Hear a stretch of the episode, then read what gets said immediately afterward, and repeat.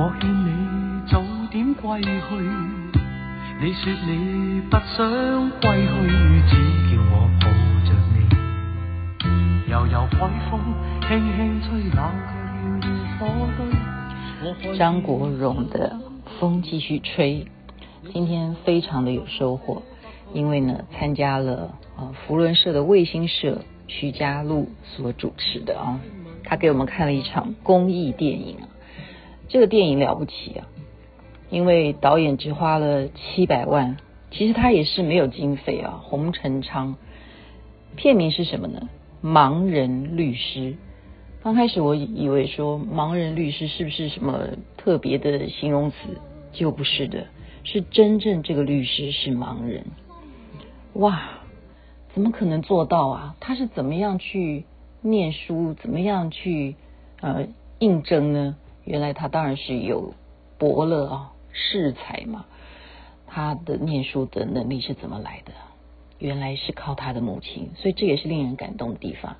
他妈妈呢，每天用念的啊，拿一个录音笔这样子在嘴巴前面，然后看着书本，每一页每一页这样子帮他嘴巴念录下来，然后他就是这样子听着母亲这样子念所有的课本，然后去学习，然后当上了律师。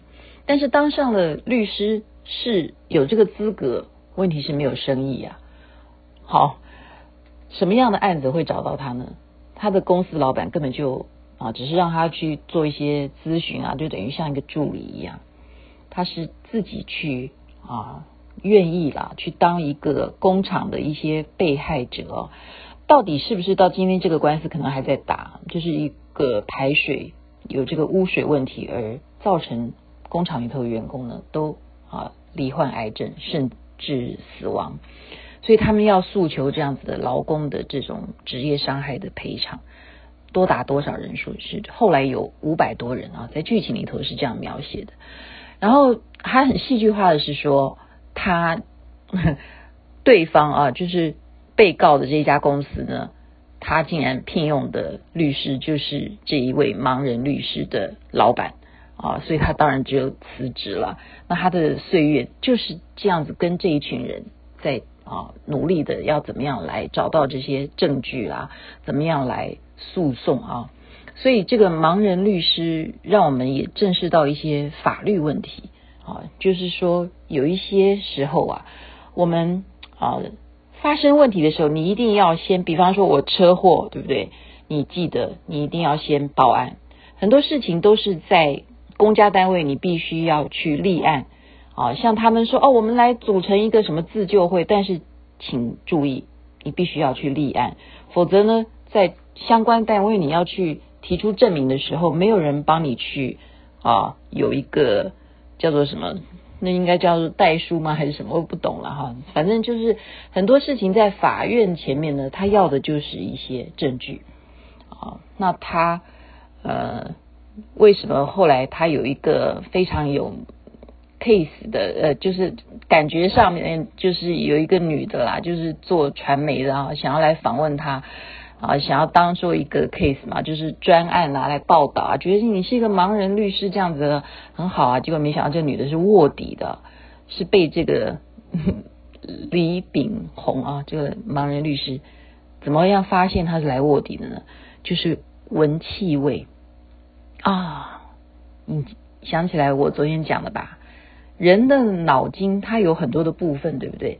当你在组织上面，比方说你天生啊，生下来就是啊，有些人是真的就是没有脚或者是没有手的，那你的大脑呢，它就会在那个部分呢，它还是会去补强，把你原来没有。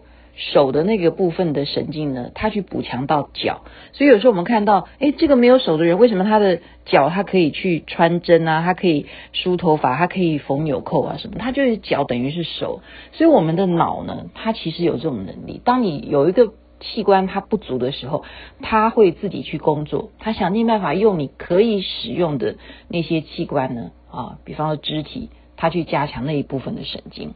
所以这个盲人律师呢，他就是靠嗅觉，他闻到了这个卧底的呢，曾经也跟这个他的诉讼的这个被告呢啊有来往，所以他在最后呢，就是有一个关键上面的一个那一局的获胜啊。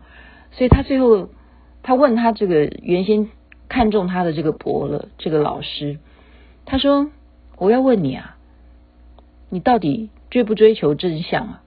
结果这个老师说：“嗯，不追求，因为真相对我来讲不是重要的。但是如果真相对我的当事人有利，好，这个 就是一个 key word。他的老师这样子说，所以我们要怎么看我们啊？包括台湾的司法，对不对？很多你会觉得怎么会这样判呢、啊？那恐龙法官呢？这个事情这样子这样子，为什么后来就是没事啊？嗯，其实各国都一样啊，像刚刚看到微信是不是？微信到底能不能用？现在就要靠美国的这些律师了，他们怎么样帮我们所有的人来啊抗告？我们不能够没有微信，我们这样怎么联络？我们这么多群组，而且很多人就是靠这样子变成他的生活很重要的一个部分呢。啊，所以有时候呃，在位的一些领导人呢，真的要体恤一些。实际上啊，生存在这个国土啊，或者是整个世界观啊，要让大家怎么样能够用啊这种联络的方式来便民啊，不是为了你自己的某些个人的政治利益啊。我觉得这个部分是我们大家要互相的打气加油。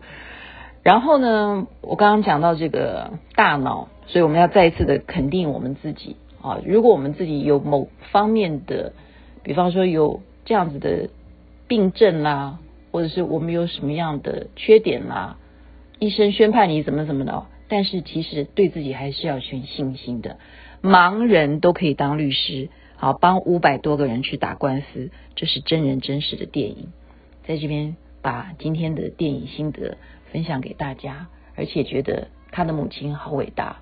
最后呢，还因为就是要不断的啊，让他无后顾之忧，努力的去打官司啊，自己偷偷的接 case 去送牛奶，结果就死于这个送牛奶的途中的车祸啊！